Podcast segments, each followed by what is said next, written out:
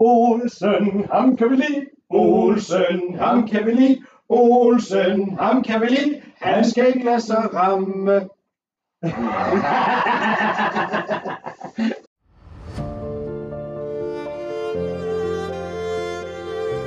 Ærede stamgæster fra kvælder til kvist.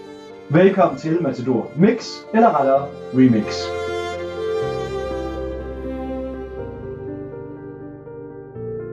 Så skal vi sådan set til afsnit 63. Olsen kommer hjem fra firmafesten døddrukken. Øh, og Maja mener, at der bor voldsomme drifter i Olsen. Det synes jeg også er en sjov sætning og en sjov jagttagelse. Samtidig så siger Emma, på bunden er Olsen mere skikkelig end os andre. Ja, det lagde jeg også mærke til. Det er jo egentlig også sjovt. Ja. Hvad bygger hun egentlig det på? Jeg tror, hun bygger det på hans hederlighed. Altså hans, grundlæggende set, så er han, så er han, en, han er et ideal. Hvad dog? jo, jo, jo, jo. Olsen repræsenterer For et, et mandigt ideal. Ah, ja. Han er maskulin, han er stærk, han er modig, han er initiativrig, han er rationel på sin måde, øh, men han repræsenterer et ideal. Hvorvidt han lever op til det eller men han repræsenterer det trods alt. På den måde, han er en, som gerne vil gøre tingene ordentligt.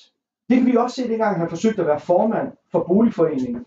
Ja, Han forsøger Ja, at være ja. en, et ordensmenneske. Ikke? Ja. Så fejler han på alle mulige måder, og han er en drukkenbold og sådan noget. Okay. Og han falder hele tiden for gamle og ældre øh, kønsrollemønstre og sådan noget. Mhm. Men han forsøger. Han har et ideal om noget andet. ja.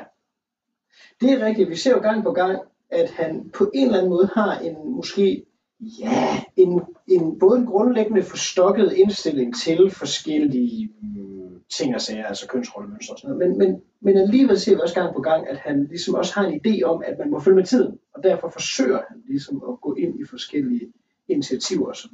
På samme med, med måde- de bedste intentioner, må man sige. Netop, og på samme måde som når han taler om William, så har han en Ja. eller anden idé om, når han har, på trods af at han er gammeldags, og han, øh, du ved, han skal bare have nogle tæsk og sådan noget, men han har en idé om, hvad der er godt for William. Okay, men det er noget dannelse, det er noget uddannelse, det er noget fremdrift, det er noget større end, hvad han kan give. Men er på en eller anden måde pinligt bevidst om, at han kan give noget videre, som er større end ham selv. Og vi har jo så heller aldrig, altså man kan sige, vi har jo aldrig set Olsen lægge hånd på William, så kan det kan godt være, at det bare er en idé, han har om, at jamen, da jeg var barn, der fik man ligesom, som Maja siger, der var der ris på rådstuen. Yes. Men det kan godt være, at det bare noget, en forsætning, han har, men at Ellen jo ligesom vil forhindre ham i, hvis han faktisk følte, han var nødt til at... Altså det kan godt være, at han truer med det en gang imellem, Mm. men, men vi har aldrig set ham. Og der må man jo sige, at der er meget, der ligger i munden på den mand. Ja, ja. Men, men han kommer hjem, og han har fået læbestift på skjorten. Men øh, han, han siger så også til Ellen, at han jo ikke vil se skævt til, hvis hun havde lyst til at tage ud og mor sig på samme måde. Nej, vi ejer ikke hinanden. Det spørger hun nemlig eksplicit om. Øh, men, men han vil bare, du ved, være glad for, når hun så var hjemme igen. Og øh, jeg kan sige, vi ved jo godt allerede, at det der, det er løgn. Og Clausen, han får jo også Olsen til at væde en hel kasse øl, fordi kan det virkelig passe, at han mener, at de ikke ejer hinanden, når de er frie? Det er fordi, han praler simpelthen lige frem over, at de er frie, øh, de er frie mennesker, der ikke ejer hinanden, og de kan sagtens være især øh, kunne gøre den slags uden jalousi. Og der er der jo flere, der taler, især Clausen, om naturens orden. Og han sammenligner jo hele tiden Olsen med en højere abe. Og ligesom siger, at der er en naturens orden, og det dur ikke det der med, at han bare vil lade kvinderne rende frit. Det er sandelig ikke sådan højere aber, de behandler deres kvinder. Er det her, han taler om den der kappebavian? Ja.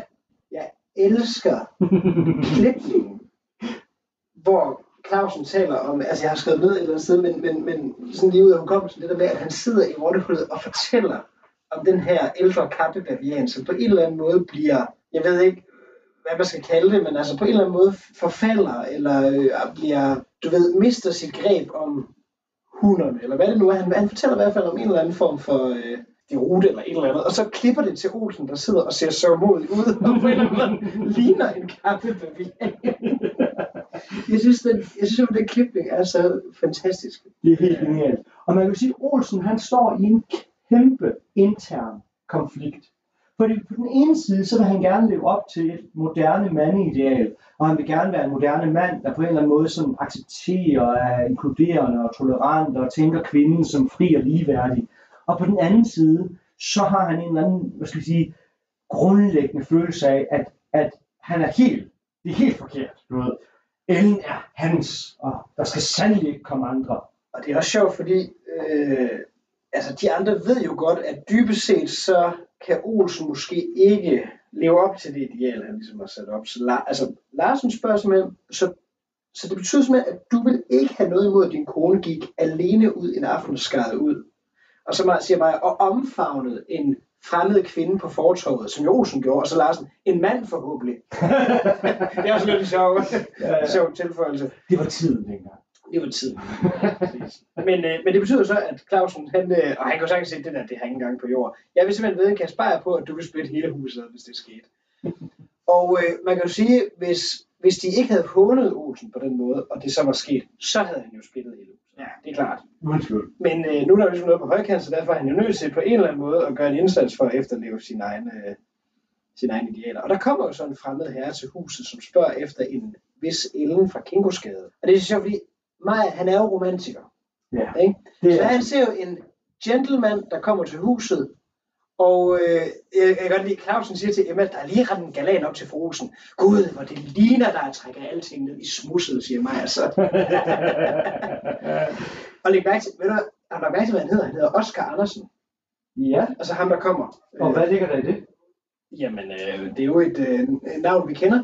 Det er jo Lea Andersens nevø i Massador. Han hedder også Oscar Andersen. Sådan en nedrig person. Ja, tungen er kommet på bordet igen, Oscar. Kom her, min dreng. Men den her, Oscar, han bor så i Australien, og Ja. ja. har, har gjort mange store penge dernede, på en eller anden måde. Og jeg kan godt lide det her med, at Olsen bliver virkelig sat på prøve, fordi at øh, Ellen går jo så ud Ja. med ham. Ja. For, ligesom fordi, at øh, hun ved jo, at Og de Olsen, smukkeste kjoler. ja, ja, og han, hun ved jo, at Olsen har været med Clausen, så hun er nødt til ligesom på en måde at teste ham. Ja. Og sikke en kavalergang. Ligesom Carlos. Ja, det må jeg nok sige. Nej, det klipper vi ud. Nej, nej, nej, og klokken bliver kvart i et om natten, og Olsen sidder og halvsover i sin lænestol i stuen med morgenkåbe øh, og ekstra blød Mm. skydet. Hvorefter han så vågner, fordi han hører taxa nede på gaden. Og hvem er også vågen? Det er Majer. Ja. Han er henne ved vinduet for ligesom at kigge som den snusland han er. Og så er det så sjovt, at Olsen skynder sig i seng og lader som om han sover. Og øh, han vil gerne føle sig forurettet. Ligesom at han jo vækkede hele huset, da han selv kom hjem fra firmafrokosten. Og altså, man kunne ikke være mere lydløs, når man kom hjem fra byen, øh, end Ellen er. Hun er stille som en mus, og lægger sig i sengen, og hun har faktisk lagt sig.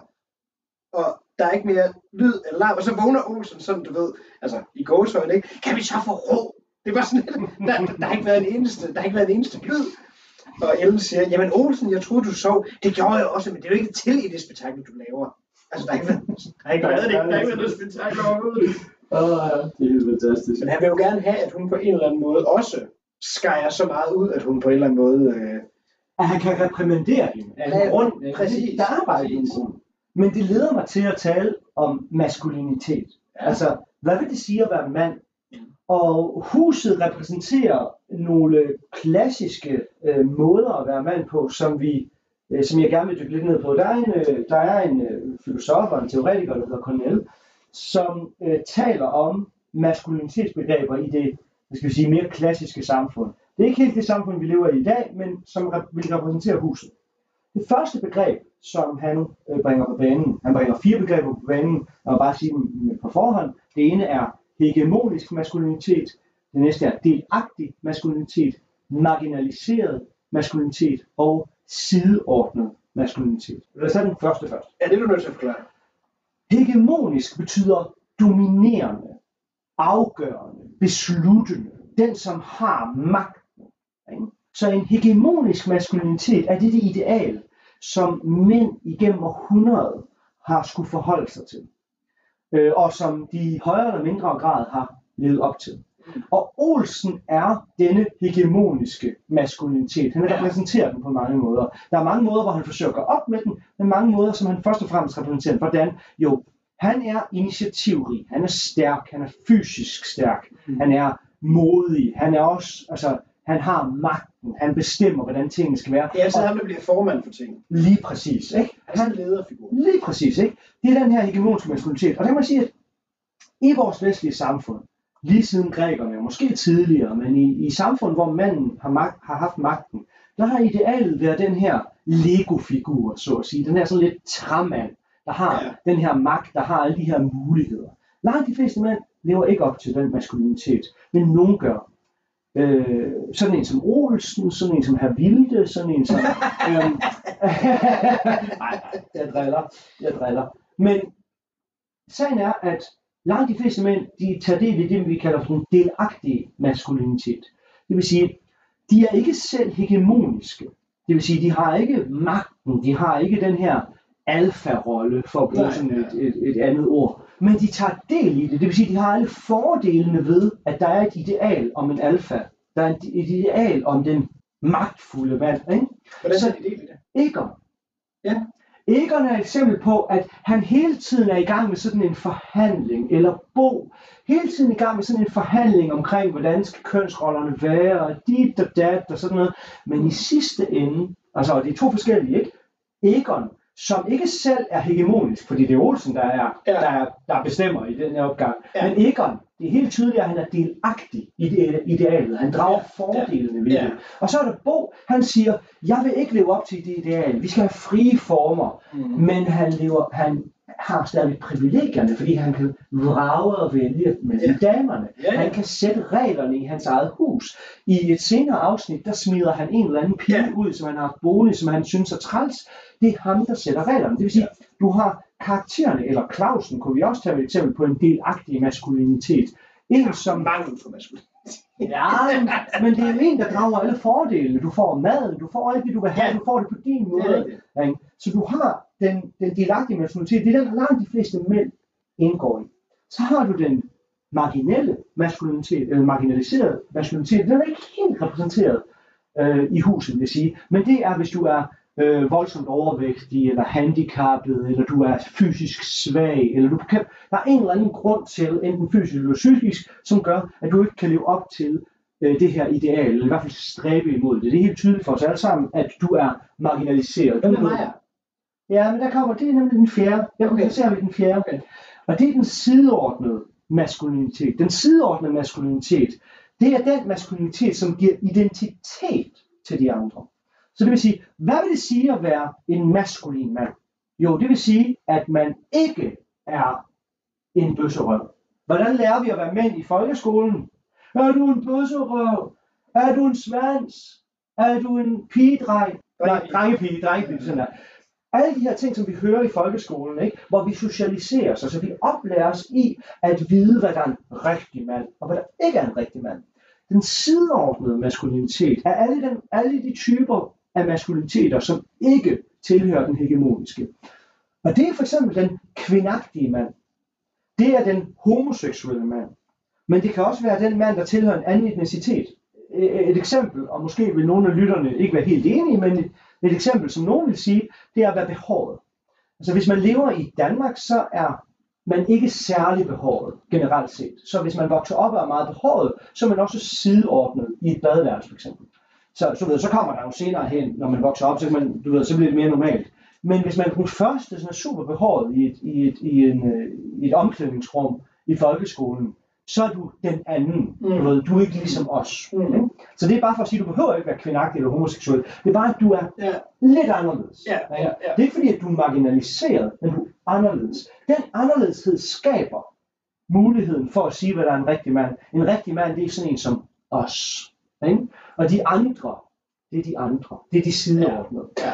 Meyer, han er en af de sideordnede. Meyer er en, der er, han er ikke helt kvindagtig, og alligevel, han har ikke nogen, han har ikke nogen kvinde, ikke? men alligevel så stræber han efter det her ideal om en øh, hustru osv. Altså, Ja. han er en sideordnet Ja. maskulinitet. Ikke? Jeg, nej, nej, nej, jeg kom bare til at tænke på, at det, jo, at det jo måske er endnu mere tydeligt med Arthur Jensens karakter med stor Schwann. Fordi, Præcis. fordi altså nu har vi jo talt om selvfølgelig Schwann-figuren, også i et bonusafsnit, han har fået det i et bonusafsnit. Men jeg mener at have læst, at grunden til, at han hedder herr Schwann, det er fordi, det skal referere til svans. Præcis. Altså, Ja. så, så der har du den. Ja. Jamen, jeg har faktisk- ja. Og jeg har faktisk noteret lige her. Ja. Så jeg er glad, jeg er glad for, at du Ja. selv... Ja, ja. Ja, ja. Men Niels skal også få tanker i gang. ja, for indfald, som du kalder det. For indfald, ja. Det jeg vil sige videre, det er, at manden i det 21. århundrede, og der, nu går vi over fra, hvad skal vi sige, mere specifikt om serien, til ligesom at, at perspektivere lidt. Ja, manden i det 21. århundrede er på mange måder i krise, fordi det er svært at være mand. I gamle dage, så kunne vi jo bare forholde os til det her hegemoniske ideal, så kunne vi sige, at det er alle de andre, der udvikler sig. Kvinderne, de, de gør oprør imod den hegemoniske mand. De homoseksuelle, de siger, at man kan også være mand på en anden måde, og så videre. Du ved, bøssernes befrielsesfond, hvad det nu kan være. Vi har alt det her, det bliver skabt i en, i en modsætning til konstanten mand, den rigtige mand. Sagen er bare, at i det 21. århundrede, der har vi ikke længere et begreb om, hvad der er den rigtige mand, fordi den sideordnede maskulinitet er nu, det vil sige, lige så anerkendt som det her gamle ideal. Det betyder, at hvordan skal jeg blive en mand? Det bliver meget sværere at i talsætte, eller ligesom sige, hvad det vil sige at være mand. For jeg kan ikke længere sige, jamen det at være en rigtig mand, det er, at man ikke er femset. Det er, at man ikke, øh, du ved, vrælter med de der hofter og de der håndled. Altså, så det bliver mere, det bliver sværere at være, altså de her sådan klassiske, sådan her man mand, det kommer, det kommer i krise i det 21. århundrede, i, i den virkelighed, vi lever i, og så er det sværere at være mand, og det betyder, at når det her billede af den rigtige mand krakelerer, hvad gør alle de mænd, alle de delagtige mænd, alle de mænd, som normalt vis ikke var, var idealet, men orienterede sig imod idealet. De skal pludselig opfinde en ny måde at være mand på. Og min påstand, undskyld, jeg, bare den sidste kommentar, min påstand er, at den måde, som manden er ved at genopfinde sig på, det er gennem faderrollen. Det vil sige, man er far. Men jeg, jeg ved ikke, altså jeg vil bare udfordre den tese en lille smule, fordi man kunne, kunne man ikke omvendt også sige, at det øh, var langt sværere for han at være mand, altså når du netop ikke var den, altså alfa-handen, eller hvad kaldte du den, den hegemoniske mand. Men hvis du var alle de andre, så var det langt sværere, fordi der kun, der kun fandtes, så at sige, officielt i hvert fald, den ene mandetype, hvor der i dag, der er det, altså du ved, der er det langt mere acceptabelt, at der er, at der er så at sige er en, en vifte af forskellige maskulinitetsformer, som du kan, som du kan øh, identificere dig med. Altså det er jo langt, det er jo, det er jo, det er jo slet ikke så... så øh, Jamen, det er, jo, det er jeg uenig med dig i, og der vil jeg jo så bare støtte mig i forskningen. Øh, ej, jeg driller. Men, men sagen er sådan en som Cornell understreger jo netop, at langt de fleste mænd har deltaget i den delagtige maskulinitet. Det vil sige, de har ikke levet op til idealet, men de har draget fordel i idealet. Okay. I modsætning til alle de mennesker, der har skulle udholde undertrykkelsen, diskrimineringen og udstøvelsen. Det vil sige kvindagtige mænd. Øh, det var ikke svært førhen. Jo, det var der langt sværere ja, ja. Min, point, min pointe er, at, at i det øjeblik, at de bliver inkluderet i ja. samfundet, så har du ikke længere et klart ideal for, hvad det vil sige at være en rigtig mand. Det vil sige, at du skal reorganisere, redefinere, forstå på en ny måde, hvad det vil sige at være en rigtig mand. Og det er min påstand, det er, at den måde, som vi er en rigtig mand på i dag, det er gennem faderfiguren. Så vi går fra at sige, at en rigtig mand, det er den her stærke, modige, magtfulde, til at være den, ikke den bløde antihelt fra 70'erne. Fuck det, det er ikke det, der er idealet. Det nye idealet, det som man orienterer sig imod, det er den balancerede faderfigur. Men du kan trods alt udleve det i dag i højere grad og finde ud af at forhandle osv. og finde ud af, hvad det vil sige.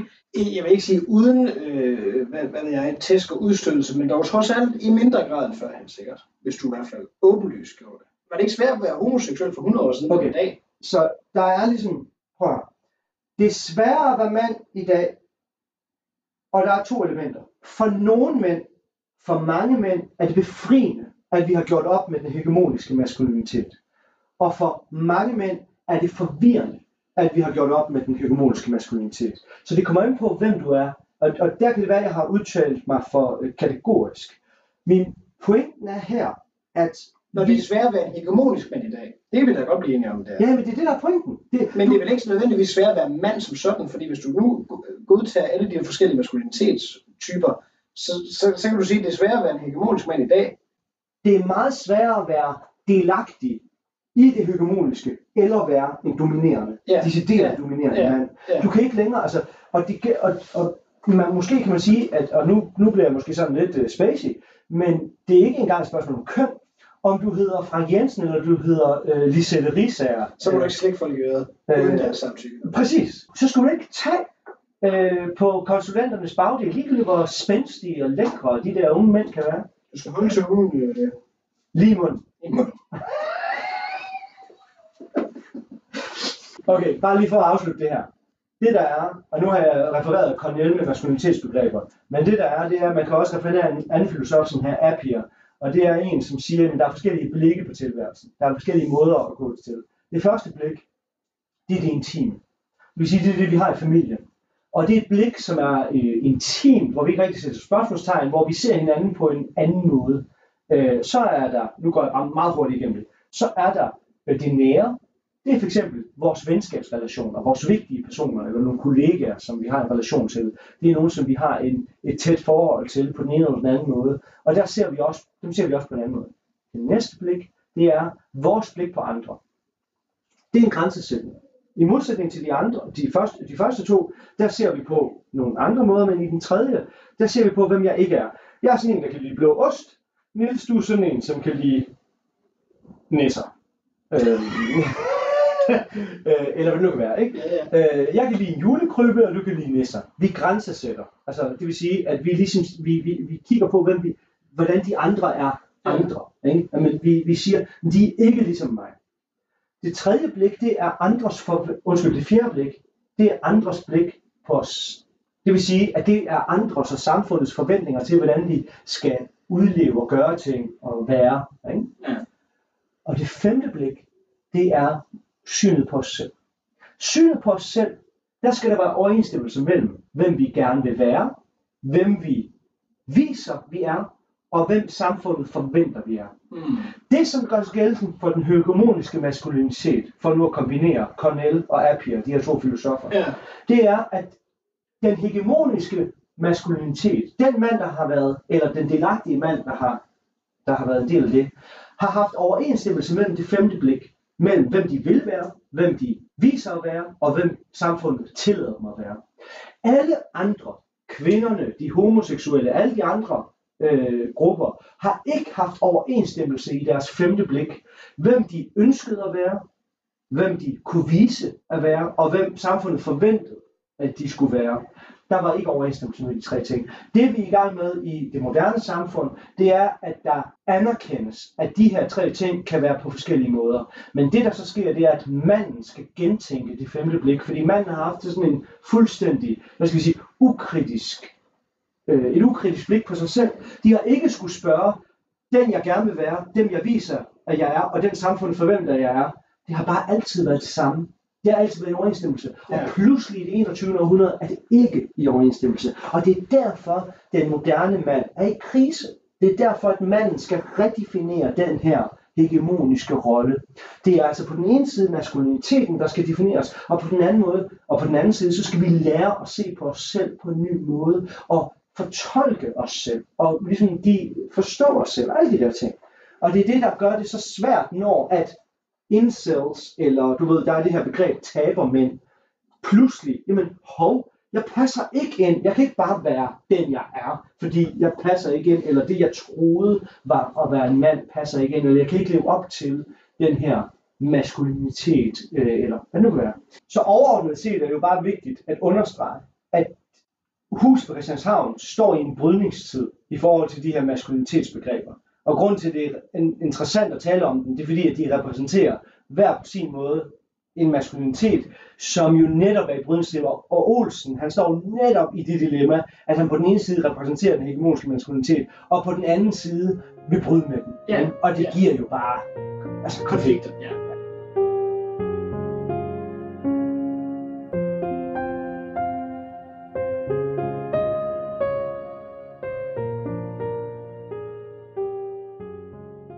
Lægger du mærke til, at Karla sidder og ryger? Vi ser ellers stort set aldrig nogen, der sidder og ryger i hus på Christianshavn. Nej, Nej. er det jeg? El, Ellen er jo faktisk ude igen med Oscar Andersen, og kommer faktisk skidefuld hjem den her gang, og ikke lydløst. Og hun Ja. så igen, øh, afsted igen og låne en kjole af Carla, og så sidder Carla faktisk og ryger. Det er så sjældent, man ser nogen, der sidder ryger i huset. Og øh, Maja synes jo, at Ellen er så smuk, og hun ligner øh, et billede af mor. Ja, billedet, som mor havde af Sabanar. Meget sjovt, fordi jeg kender kun Sabanar øh, som en kage. Hvad hedder det? Meget god kage, faktisk. Sabanar-kage. Og Larsen. Men hvad med Olsen? Og så Maja, Olsen. Hvem taler om Olsen? Kjolen. Og Maja mener jo, at det må være fra de, et af de dyreste huse i Paris. Og der kan Egon afsløre, at det er en kjole, som Carlas søster har købt på udsalg på Brøndshøj Torv. Men, var men, ligesom, Ned på jorden igen. Jo, jo, jo, men lad os nu huske, at de sidste afsnit, der refererede du, at Marge fra The Simpsons, hun havde også købt en Chanel-kjole på udsalg. Ja, ja, ja, ja, i sådan et outlet. Ja, det er rigtigt. Men nu så, taler så, kommer sammen, så kommer sammenligningen med den store kappeværmere, som du nævnte tidligere. Som var helt fantastisk. Men ja, Carla. Hvad vil du sige om Carla? Det er jo næste afsnit. Ja, Carlas kald. Det er rigtigt. Præcis. Fordi her der er Carla, så Egon han er, øh, han er ude en hel uge øh, på forretningsrejse, og Carla hun er ved at finde ud af gennem Bo's øh, formidling, at hun kan blive til en supermodel. Det var sjovt, fordi hun skulle prøve fotograferes af en, der hedder Ralf. Mm. Og noget af det, som jeg synes er sjovt, som faktisk, at det er faktisk et tema, vi har, vi har været forbi før, øh, i det afsnit, der hedder Berømmelsens Byrde, Ja, eller Berømmelsens Byrder med Larsen. ja. Fordi hun, Carla siger jo her, at hun skal prøve fotograferes, og øh, de er ligesom glade for, hvis, de, hvis, hvis dem, de fotograferer, kan have nogle helt andre interesser, end det man normalt, normalvis vil tro, fotomodeller har. Så hun siger, min baggrund bestemmer Ralf. Og det var fuldstændig det samme med Larsen. Altså, virkeligheden var ligegyldig. Altså, den sandfærdige historie om, hvordan han faktisk havde berøvet og stjålet, det var fuldstændig ligegyldigt. Det var mere, hvad vil damerne have? Ja. Altså, det var det, det, det, det, det ligesom øh, kom an på. Og øh, det er så sjovt, fordi så, så, og på en måde er Ellen og Mille, altså fru Olsen og fru Clausen, jo på en eller anden måde med på hele den præmis der, fordi de begynder straks at tale om, at det kunne jo være godt, hvis du måske havde studeret sammenlignende litteratur, eller fransk, eller retorik på universitetet. Og der kan jeg godt, at Carter så, så siger, jamen jeg har da gået på prinsesse, prinsesse Charlottegades skole. og hun øh, får så, så et kunstnernavn, der, hvor hun kalder sig Sysser. ja, det gør hun Det nemlig. er så sjovt. Jeg, jeg synes især det er sjovt, fordi vi faktisk i Asfalt, den lille landsby, jeg kommer fra, der havde vi i mange år en øh, butik, der hed Syssers Kostymeudlejning. Ja, det var da sjovt. Og, øh, Spørg sammenfald. Ja, og Karla må ikke ses med bimmer. Højst sporadisk med et spædbarn, en siameserkat eller en boaslange. jeg kan godt lide, at der er sådan forskellige rekvisitter, der ligesom øh, hører sig til, når man skal prøve at fotograferes. Og der er jo så en forsikringsmand, Ja, som øh, hele tiden kommer rendende og Maja øh, fortæller jo så, øh, hvad skal vi sige, ikke helt med vilje, men han kommer så til at fortælle, hvem, der, hvem han overhovedet kunne opsøge. Og forsikringsmanden, han opsøger jo så Carla, og hun vil jo gerne forsikre øh, sine arme og ben og ryg og alverdens ting. Og forsikringsmanden er jo henrygt. Nej, hvor mange penge han kan tjene. Han, han kan forsikre hende for over 100.000, nu hvor hun er sådan en supermodel. Så de får underskrevet en kontrakt, hvor hun så underskriver sig selv som sysser. Og det firma, som der underskrives hos, er ryg mod ryg. ja, Og det synes jeg er sjovt, fordi det er jo et, det er et sjovt navn for en, for, en forsikrings, øh, for et forsikringsfirma. Jeg tror, det er en pointe at gøre grin med det, fordi på den ene side, så er ryg mod ryg jo meget betryggende. Det vil sige, Mhm. at vi... Man har hinandens man, ryg. Præcis, man har hinandens ryg. Men på den, anden, på den anden side, så betyder det også, at man er fuldstændig vendt imod hinanden. Har altså Vendt forskellige- fra hinanden, ja. Vendt fra hinanden. Man har altså forskellige rettede interesser. ja, præcis. Det synes jeg, ja, det er rigtigt. Nu, du, jeg har faktisk ikke tænkt over det, men da du, da du nævnte det, dengang vi ligesom skulle... Øh, øh, Kom for hver. Ja, præcis, som vi skulle tale i afsnit. Det, det, det synes jeg, det var meget godt set. Og øh, hun, som jeg siger, at hun kan jo forsikre sine attributter. Og det er sjovt, hun siger også, hun har selv hørt fotografen, altså Ralf, sige noget om, øh, sige noget om hendes sjæl, men altså ikke noget om hendes ryg. det er det også. Noget af det, synes jeg bare lige hurtigt vil nævne, som jeg synes var sjovt, det er, at Maja jo hidkalder Olsen, Ja, da han får nys om, at Karla har bortlået sig selv. Og der siger Olsen, altså han tager det meget alvorligt. Men Ellen siger, fordi hun ved godt, ja ja, altså måske, det er en, det er en, det er en fix idé, det er en raptus, og det skal nok gå over. Så siger hun, drik nu din øl og spis din mad. Der er andet i livet end øller, siger Olsen så. Og der kommer jeg bare til at tænke på det gode citat fra Jylden på Slottet, hvor Claus Rapsenfuchs siger, øh, hver gang Junker Jux spørger, skal vi ikke snart have noget at spise, farbror? Så siger han, og jeg elsker det, livet er andet end sødbrød og smatøl, lille Jux jeg ved ikke, hvor mange gange jeg har citeret det, fordi det kan virkelig bruges, hvis folk de på en eller anden måde spørger, altså, du ved, hvornår skal vi have frokost, eller Ja. skal vi ikke snart spise, hvornår kommer maden, så kan man altid bruge den der, livet er andet end sødbrød og smatøl. Men jeg synes også, øh, der er noget sjovt i, eller der er noget fint i, at øh, Carla, der så skal til prøvefilming, og det viser sig, at hun er bare blevet vraget, fordi det var åbenbart ikke noget alligevel. Og hun har jo ligesom på en eller anden måde drømt om det og sat alle sine forventninger op til det osv., og Egon har på en eller anden måde først været imod det, men så alligevel kommet overens med tanken og sagt, jamen hun skal sgu have lov til at prøve. ja. Øh, og det vil jeg respektere, og hvis det er det, hun har lyst til, jamen, så må det være sådan. Og øh, så vil Karen jo ikke tage et ansigt. Nej, Og det er jo klart. Og øh, jeg synes bare, der er noget fint i, at Mille og, og, øh, og Ellen på en eller anden måde bare understøtter hende i det, og kommer med en eller anden, at de kommer med en eller anden forklaring om, at hun, det var alligevel ikke noget for hende, og det er jo alligevel Egon og Bimmer, der er det vigtigste for hende og sådan noget. Så man ligesom på en eller anden måde respekterer og anerkender den andens behov for ikke at tage ansigt. mm. Frem for ligesom at sige, ah, det var vist ikke helt det, der var din motivation. Altså, det der med at kaste folk under bussen, er, at man faktisk siger, vi ved godt, hvad det egentlig var, der var på spil, men vi kører ligesom ind på historien. ja. Øh, det synes jeg bare var fint. Og det gør man jo tit netop for at altså, glide tingene ud, Præcis, og for at ligesom, præcis. Ja.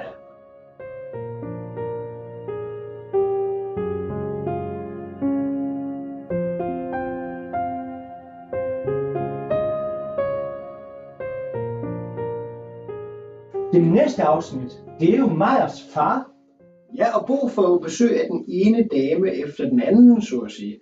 Og det sjove er, at Olsen og Clausen sidder og erindrer deres ungdom. Det gør det. Og Clausen har åbenbart øh, knaldet en kone på fisketorvet, hvor hun øh, vikarierede for manden klokken 5 om morgenen. Uh, ekspederet, det skal jeg love for.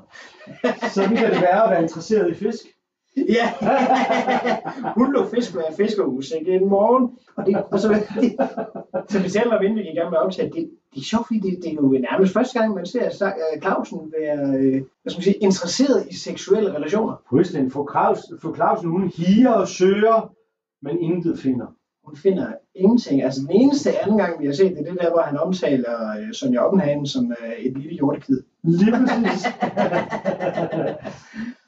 Men altså, øh, Clausens søster døjer med nerverne. mm. Det kender vi jo. Ja. og hun øh, vil derfor sende sin datter. Det er i hvert fald en forklaring, vi får til at starte med. Lise. Lise, ja. Så hun kommer på ferie nogle dage.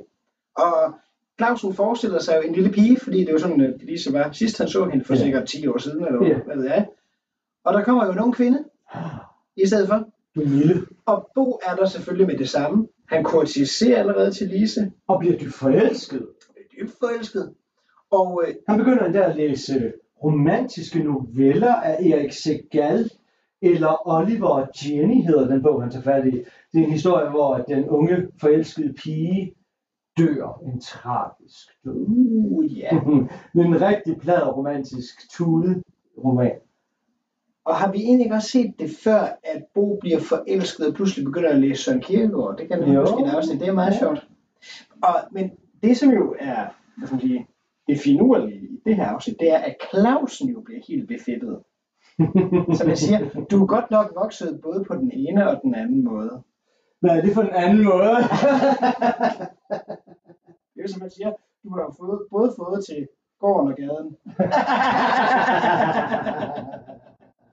Så man kan sige, der er ligesom en, øh, hvad skal man sige, en betalelse på to fronter. Ja. Jeg har Bo, som er sådan meget eksplicit, du ved, en ung mand, måske lidt ældre end Lise, men jo ikke sådan noget, man sådan kan på den måde blive farvet over som sådan. Måske Det ved jeg kender, ikke nu om dagen måske. ja, men kun hvis man kender Bo som sådan en Ja, charmeur-type, ja, selvfølgelig ikke. ja. Og det vil Clausen jo øh, på alle måder forsøge at forhindre. Men han, Bo, prøver at forføre Lise, ikke? og påstår, at han elsker hende, og så videre. Og Clausen ser Bo øh, kysse hende, og så videre. Og en lille sjov ting, synes jeg, det, det er måske et deep cut, men Mhm. stadigvæk. Øh, Clausen kalder hende for Lille Lise. Ja. Og der kan jeg jo ikke lade være med at tænke på, at Paul Hane jo har sunget den berømte øh, Lille Lise lidt på tråd. Oh. Øh, Kan du teksten? øh, jeg kan i hvert fald omkvædet Lille Lise lidt på tråd. Gør det noget? Gør det noget? Grunden til, at jeg kan huske den, det er jo fordi, det er først den, som øh, Ulf Pilgaard, som seriemorderen i Ole Bornedals Nattevagten, altid sætter på anlægget, når han møder nogen. Nå. Der hører man altid den. Ja. Så det er jo der, da han, da han kan mærke, at han er ved at blive afsløret, og der ikke er nogen vej tilbage, og han opdager, at efterforskeren, altså, øh, hvad er det, hun hedder? Øh, hende, som er med i forbrydelsen, hvad er det, hun hedder? Sofie Grobbel, hendes karakter, øh, ligesom kan afsløre over for ham, at øh, jamen, morderen må have været til stede, da hun var inde i lejligheden for at tjekke til øh, Joy, som hun vist hed. så afslører Ulf Pilgaard sig som morderen ved at synge, eller ved at fløjte.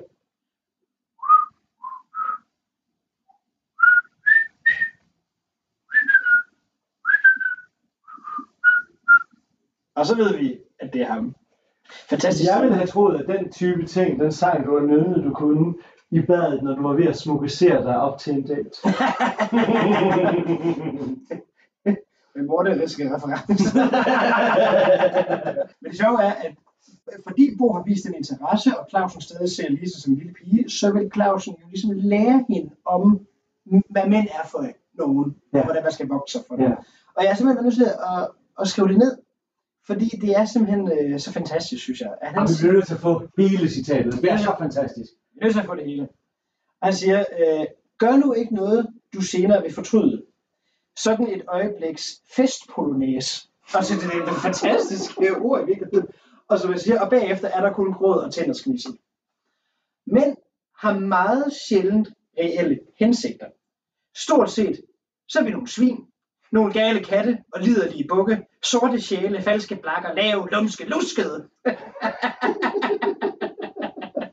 Jeg var simpelthen nødt til at slå op. Fal- altså, en blak, altså falske blakker. Ja. Men øh, det er lidt sjovt, fordi på en måde er det sådan set dobbelt konfekt, fordi at jeg kunne slå det op i ordbog over det danske sprog. Det stod ikke i den almindelige ordbog. Men en blak betyder bare person. Og så Okay. siger hun, men sådan er du vel ikke, onkel Clausen? Ja, hvad, jeg? Nej, jeg er din onkel, det kan slet ikke sammenlignes. Så han, så han er altså ikke inden for den kategori. Og dog, fordi... Øh, Til daglig vil fru Clausen ellers gerne bekræfte det. Ja, ja, ja, ja, ja. Og så virker, ja, han burde være sådan. Ja, Men så lige nu. Men så siger han, det kan jeg godt sige dig. Sådan som du ser ud. Og så kommer det. Så ung og spirende. Så uberørt. Så rund og rød. Så hvid og jomfruelig. Så sød og sart. Så lys og lokkende. Så frejdig og fristende. Lun og lækker. Og så bedøvende, dårne dejlig. Så, øh, så, så skal jeg, jeg mener, du sandelig passe på. Jeg elsker alle de adjektiver, der er brugt Ej, det er her. fantastisk. Jamen, det er simpelthen så godt. Og vi kommer jo ind og taler om noget meget, altså, tabubelagt i virkeligheden. Sin onkel, der kommer til at begære sin niece. Jamen, altså, prøv at høre. Altså, det sjove i, i det her afsnit, det er jo øh, den her undertrykkelse af libido. Ja. Under, undertrykkelse af begær, ikke? Fuldstændig. Og det er jo sådan en underlig form for, i virkeligheden en form for incestuøs øh, Ja. øh, seksuel energi, som bliver komisk. Men som jo også, hvad skal man sige, altså det gør jo Clausen helt rundt på gulvet, ikke? Og, han, og det, at han i virkeligheden ser Lise som en 12-årig pige, gør det jo bare endnu mere forfærdeligt i virkeligheden, og endnu mere forbudt.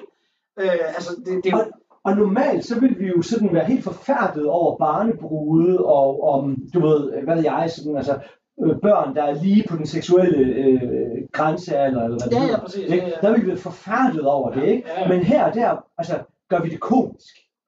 Ja, fordi begæret er helt åbenlyst, men undertrykkelsen er sjov og kajtet, og måske også i en vis forstand, sådan bliver det i hvert fald portrætteret, også ufarligt, fordi Ja. Lise virker ikke til, i hvert fald som hun bliver fremstillet her, til at være det her uskyldige begærsobjekt. Det er mere som om, jamen, hun forstår sikkert godt, hvad det er, der foregår. Ja. Hun forstår også godt Bo's kritiseringer, fordi hun ligesom bare affejer det, og måske endda synes, det er patetisk at bære over med Clausen, fordi han bare er for fjernelsket og forsøger at gøre sit bedste. Øh, fordi i af, afsnittets afsluttende scene, øh, hvor vi jo også møder ham, som hun faktisk er blevet gravid med, Ja. øh, som jo så er Majers far, fordi de på et tidspunkt har sagt, så opkalder vi ham Majer, hvis de får et barn. Ikke? Og det er jo også derfor, at det viser sig, at hun slet ikke er så uskyldig, som man... Ja, præcis, hun er slet ikke så uskyldig. Ikke? Men han viser sig også til at at være et fornuftigt ung menneske, som faktisk mener, at det kommende barn, hvis der kommer et barn, skal have, du ved, altså opdrages under åben himmel og have Mm. frisk luft, og derfor har han købt en ejendom kontant.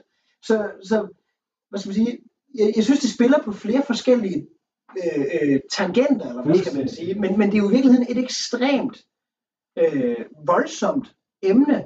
Og det bliver også voldsomt, fordi at, hvad skal vi sige, øh, Clausen har jo den her tydelige undertrykkelse, men den kommer så også til udtryk i en, i en undertrykkelse af hende, fordi hun skal Ja. ja. sandelig ikke være ude med mænd eller date andre. Det er farligt. Ja. Og da det så viser sig, at Bo er ved at kortisere hende, og at det viser sig, at hun er inviteret til middag op hos ham, Ja. Og de sidder nede i rottehullet, så er de jo ved at gå helt amok. Og så siger Clausen, da han får det at vide, jeg slår ham ihjel, hvorefter Olsen råber, lad mig. Ja, Og så, i kø råber, for, præcis, så og så råber Meyer, så skal jeg med Gud, far. Ja. Netop på grund af det, du sagde. Ja, ja, ja, ja, ja, ja. Jamen, det er simpelthen så morsomt. Jeg vil bare lige til slut nævne, altså, øh, romanen over dem alle, der behandler det her tema. Ja. Lolita Lige præcis. af Vladimir Nabokov. Altså, Ja. en af verdens bedste romaner. Ja. Hvis ikke jeg har den, lytter, læs den. Det er jo sjovt med Lolita, og, og, og, og den skal anbefales. Men man kan jo også sige, at i dagens Danmark, der har vi jo også store diskussioner om den her type ting.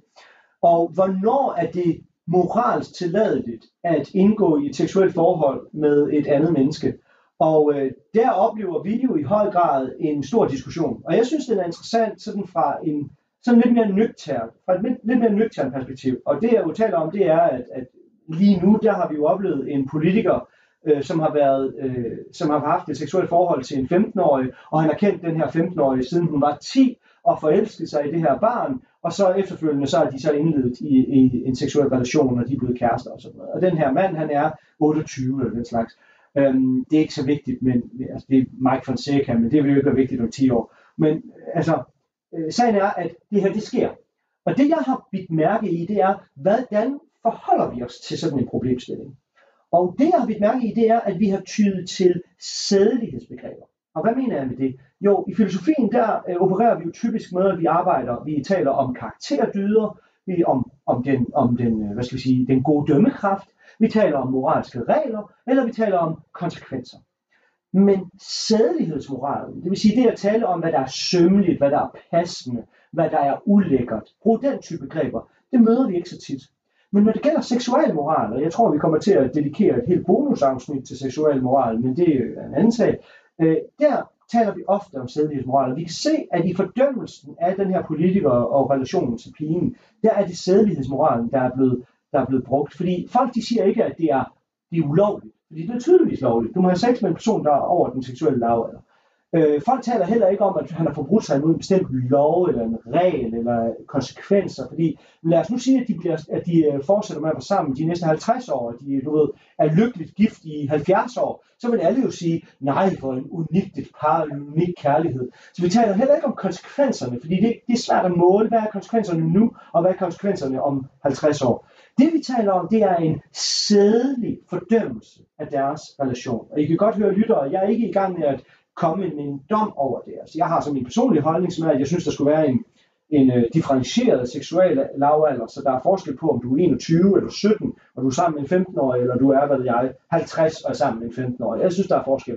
Men det var så min personlige holdning. Men sådan rent filosofisk er det interessant, at den form for moralsk fordømmelse, der er på spil, er sædelighedsmoral. Og det er ikke en form for moral, vi bruger i næsten nogen anden sammenhæng. Og så vil jeg også sige, at der er jo nogle filosofer, der har refereret til Sokrates, og ligesom sagt, at grækerne havde et mere liberalt seksuelt synspunkt. Men der vil jeg altså bare lige understrege, at hvis man læser Sokrates, så kan det godt være, at han tænder helt vildt på de der unge, øh, friske, frejdige og spændstige fyre. Især en mand, der hedder Alcibiades. Alcibiades, som jo var den smukkeste Alcibiades. Alcibiades, undskyld. Jamen, jeg er jo ikke et andet menneske. Det er, vil sige det der ord.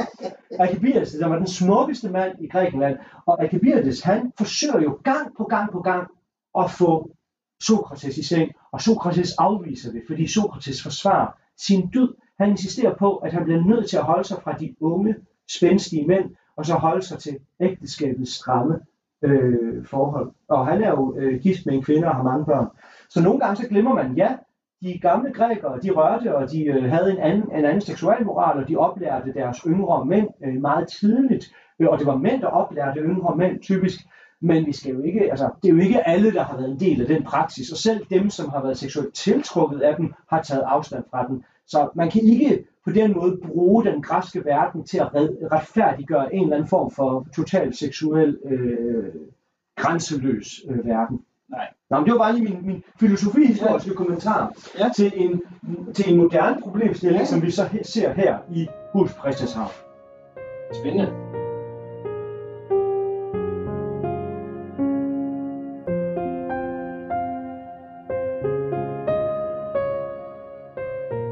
Så skal vi til det sidste afsnit. Larsens arv. Der er ingen, der har penge. Alle mangler.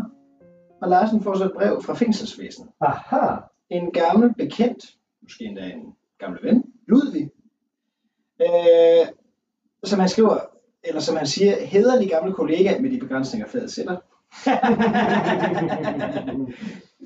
øh, og han skal simpelthen øh, hævne Ludvig, som blev snydt af en hæler, der beholdt et kostbart armbånd øh, ved et kup hos en hofjubilæer i Bredgade.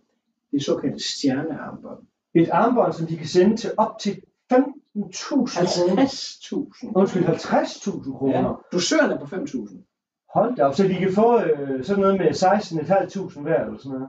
Ja, og det er jo det, Olsen og Clausen begynder at regne ud, hvad de kunne få hver især, hvis de nu solgte øh, armbåndet. Og der er det jo sjovt, at øh, så bliver du selv lidt spørgsmålstegn ved for Lasse, hvad er altså, vi kunne jo også nøjes med dusøren, og så siger Olsen, det kan godt lide, i ekstraordinære tider kræves ekstraordinære midler. Uh, en argumentation, som er meget farlig, kan vi så afsløre her fra filosofiens side. Midlet hellige er målet. Præcis. Svaret er nej, kære lytter. I hvert fald, hvis du er et ordentligt, hederligt menneske. Men der har Olsen jo så en, en, faktisk en argumentation, fordi han siger det jo ikke bare uden at bakke det op. Og det, det, det synes jeg er meget sjovt, det her rationale. Fordi han siger, de skal investere pengene, fordi Altså, vi skal lige huske at understrege, det er jo alle, der mangler penge. Emma er også øh, 5.000 kroner i underskud. Og rollehullet er truet med lukning. Ja, præcis. Og så siger Olsen, de skal investere pengene, fordi når samfundet ikke kan, ja, så må de selv. Fortvivlelsens selvhjælp, som han kalder det. Og det er godt. Og så siger han, vi har det alle sammen helvede til, og fordi vi har det sådan, så går det galt for hele samfundet. Tag nu for eksempel Emma. Hvis vi gør, som jeg siger, afskriver, investere, ja, så kan vi gå over i rottehullet. Emma sælger flere øl, bryggerierne må ansætte mere mandskab, folk tjener flere penge, folk får råd til at flytte, jeg får mere at rive i, folk synes igen, at, være, at livet er værd at leve. Kort sagt, de tager livsforsikringer, som jo er det erhverv Larsen er indenfor, og de får råd til at købe små dyr til deres børn, siger Clausen så. Så hvad der er godt for mig, er godt for hele samfundet. Lige præcis. Og det er, hvad man kalder for en utilitaristisk argumentation. Så det vil sige, når jeg før sagde, at det er forkert at sige, at målet helliger midlet, så er det jo kun rigtigt i visse moraletiske positioner. Hvis man er nytteetiker, og det handler om, hvad for en nytte skaber det for flest mulige mennesker i samfundet, så vil man jo netop acceptere Olsens argumentation. Og det der er det sjove, det er, at den utilitaristiske eller den nytteetiske tankegang, det er den, som gør sig mest gældende, eller som er mest udbredt i hvilket fag? Økonomifaget. Ja. Og det, som Olsen beskriver der, det er det, man rent teknisk kalder for multiplikatoreffekten. Det vil sige, at multiplikatoreffekten er en økonomisk effekt, når at jeg har 500 kroner, og jeg betaler 500 kroner til en anden, til en anden part. Den anden part betaler de 500 kroner til en tredje part. Den tredje part betaler 500 kroner til en fjerde part. Den fjerde part betaler de samme 500 kroner til en femte part. Så I kan godt se, det er de samme 500 kroner, men de er gået igennem 5, 10, 20, 1000 aktører. Det vil sige, at når du tager en krone og putter den ud i samfundet, så multipliceres den, den ganges med det antal af mennesker, den skifter hen imellem. Det er, hvad vi kalder multiplikatoreffekten. Og så har økonomerne så en konvention for, hvor meget man typisk ganger med, hvor meget man regner med, øh, når Nationalbanken printer en krone, så regner de med, når så kan vi gange med x, hvad det er, 1000 eller 100 eller 5000. Hvad, hvad det, det ved jeg ikke, hvad de ganger med. De ganger som noget. Men det er altså ideen om, at når penge bliver sat ud i samfundet, så skifter de hånd, og hver gang de skifter hånd, så skaber de værdi. Hver gang det skaber værdi, så er der nogen, der kan købe noget, selvom det er den samme krone, der gør sig gældende. Olsen er altså med andre ord her blevet fortaler for et neoliberalt kapitalistisk samfund i modsætning til hans socialdemokratiske værdi. Ja. og øh, de lader sig simpelthen øh, friste. Ikke? Altså, de, skal, de skal hjælpe Larsen, de skal ud på bræk, fordi de skal skaffe det her stjernearmbånd, som ligger i et pakhus, hvor den her hæler, som er søgt ud, har det liggende. Olsen er chauffør, Clausen er vagt, og øh, han skal sige til en ule, hvis der kommer nogen, og der kommer selvfølgelig nogen. Politiet er på patrulje, og øh, øh Clausen, han... Øh, pip, pip, pip, ja, ja, pip, pip, pip, pip. Han går i panik. Han går i panik og, og, og ligner en, der er ret skal med den blå vogn. Og det bliver jo på en måde deres redning. Men politiet vil alligevel lige følge op på, ja. hvordan han kom hjem og så videre. Og der er det sjovt, fordi der er Larsen jo allerede tilbage i rottehullet, hvor Maja overfuser ham. Og, og siger noget i retning af, at han begræder, at Larsen endte i fortabelsens svoglpøl. Så det er altså fortvivlelsens selvhjælp og fortabelsens svoglpøl. Det er det fantastiske begreb, han. Og, og Larsen ser så i politiet, fordi han er jo ikke interesseret i at skulle redegøre over for mig, hvad det er, han har været ude at lave og så og forsvare sig. Men så alligevel, så ser han jo, at politiet er lige uden for rottehullet, øh, fordi de vil følge op på sagen. Og så prøver han alligevel ligesom at få skaffet mig af vejen, så han ikke slader. Og øh, så betror han ham, at øh, han vil lette sit sind og sin samvittighed med ham under fire øjne, og prøver ligesom at lokke ham ud i køkkenet og længere ud på lageret. Og der kan jeg godt lide, at, øh, at Maja, øh, hvad skal man sige, accepterer og siger, ja, i mørkningen løsnes alle bånd, der knuger det forpinte sind, som Pastor Monrad altid sagde. der har altid været en Pastor Monrad eller en lærerinde, et eller andet øh, frøken Prip hen fra øh, den og den skole. Det synes jeg er så sjovt, at mig altid har de referencer. Det var, der var jo tider, hvor folk havde moral. Ja, det er det. I dag der er det jo sædernes forfald. Fuldstændig. Og øh, Olsen og Clausen, de bliver simpelthen taget med ind på politigården, og øh, Olsen er jo ikke så kold høen længere. Jeg kan godt lide, at han bliver spurgt, om han er tidligere straffet. Tid, tidligere straffet med mig? Jeg har aldrig gjort noget. Det må jeg nok sige, siger en af betjentene så. Øh, ifølge vores oplysninger har de det seneste år haft syv parkeringssager, og så Olsen. Nå ja, hvad fanden, der er ikke plads. det kan jeg godt lide. Men Larsen, han får jo så løst. Fordi han ved jo godt, hvad for nogle knapper han skal trykke på. Fordi ja, han kan godt sælge det til en ny hæler til 50.000. Men han kunne også få findeløn. Præcis. Han kan få findeløn, og så er de på en måde alle sammen off the hook. Som Yes. Så øh, kommer de ligesom alle sammen ud af det. Og han donerer så endda de penge til Emma, som jo var 5.000 kroner præcis. øh, i minus, ikke? og dosørende på 5.000. Og forudsætningen for at lave, øh, hvad skal vi sige, tyveriet, det var, at man har et meget specielt instrument. Ja. Men det ligger også doneret i et politimuseum. Ja, det var jo den berømte Schäffnerklo. Præcis. Også, det er sjovt, der hvor Larsen han bruger det, det er jo totalt Olsenbanden. ja, Fuldstændig. Altså, det er jo det samme som med den der Lego Ja, øh, robot, de bruger til ligesom at, at, at hvad hedder det, åbne en dør indefra. Ja, Det er også ja, ja. sjovt. Men jeg vil bare lige nævne en, øh, et enkelt sidste tema her, inden vi, inden vi slutter. Øh, og det er ikke fordi, det skal tage lang tid. Ja. Og øh, det handler jo om arv. ja, Afsnittet hedder Larsens arv, og vi så også i det allerførste afsnit, for at binde sløjf på det, at Maja jo arver ejendommen. Altså kommer til at eje ejendommen og blive ejendomsejer, større end ejendomsadministrator, som han var før.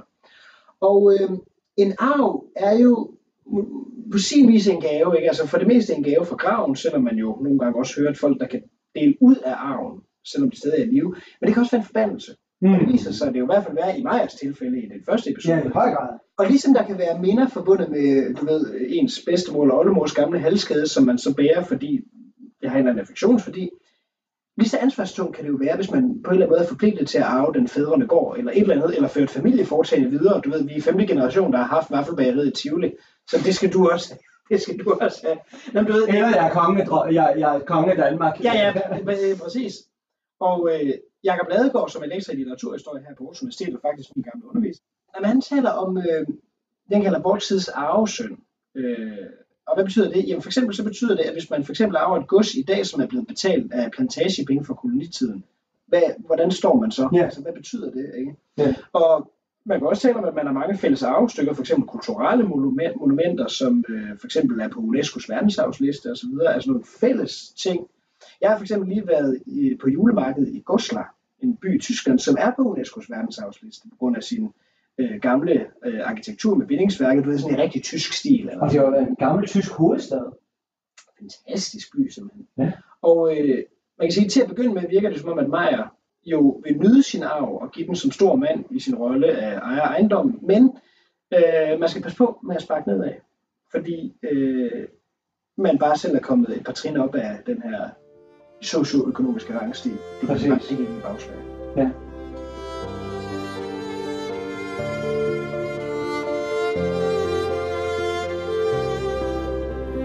Kære lyttere, tusind tak, fordi I har lyttet med på Matador Mix, eller rettere Remix.